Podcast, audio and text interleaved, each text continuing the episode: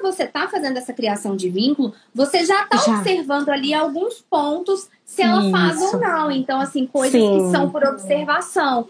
Porque o VibMap, Principalmente quando na... você já tem a familiaridade com o protocolo. Mas aí no início, Sim. quando você não tem essa familiaridade. É mais difícil. É mais Sim. difícil, né?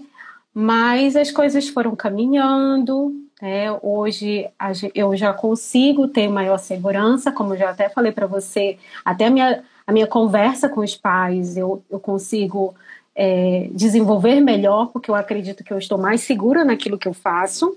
Sim, né? Então, assim, os pais chegam com demandas comportamentais, de comunicação e até mesmo de outras dinâmicas, por exemplo, acadêmicas, né? A criança, você diz muito também, né? Eu concordo que muitas das vezes os pais eles eles têm perspectivas da, da escolaridade dessas crianças, mas às vezes essas crianças não têm repertório básico para aquilo. E aí, nossa, meu filho tem que ser alfabetizado né? Sete, de alguma anos, forma. Começa uma pressão isso. muito grande, né? É.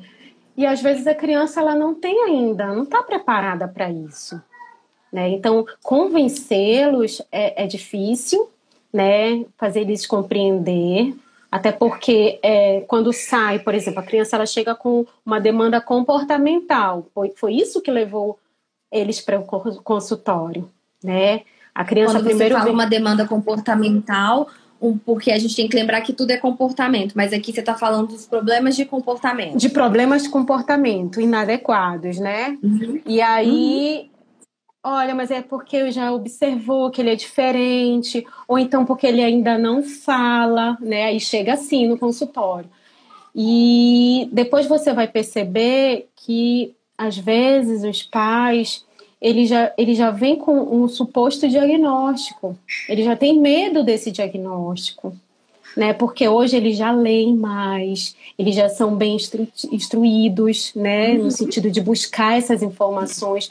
Então eles já chegam com aquela angústia. Carol, meu, meu filho é autista. Por uhum. exemplo, essa semana chegou uma família no consultório dizendo assim: não, mas ele já passou pela neuropediatra, o pediatra já falou que ele não é autista. Uhum. Eu estava iniciando a avaliação da criança, quer dizer, eu estava acolhendo essa família. Então, uhum. assim, eu já percebi que ali existe uma postura, uma barreira para essa possibilidade desse diagnóstico.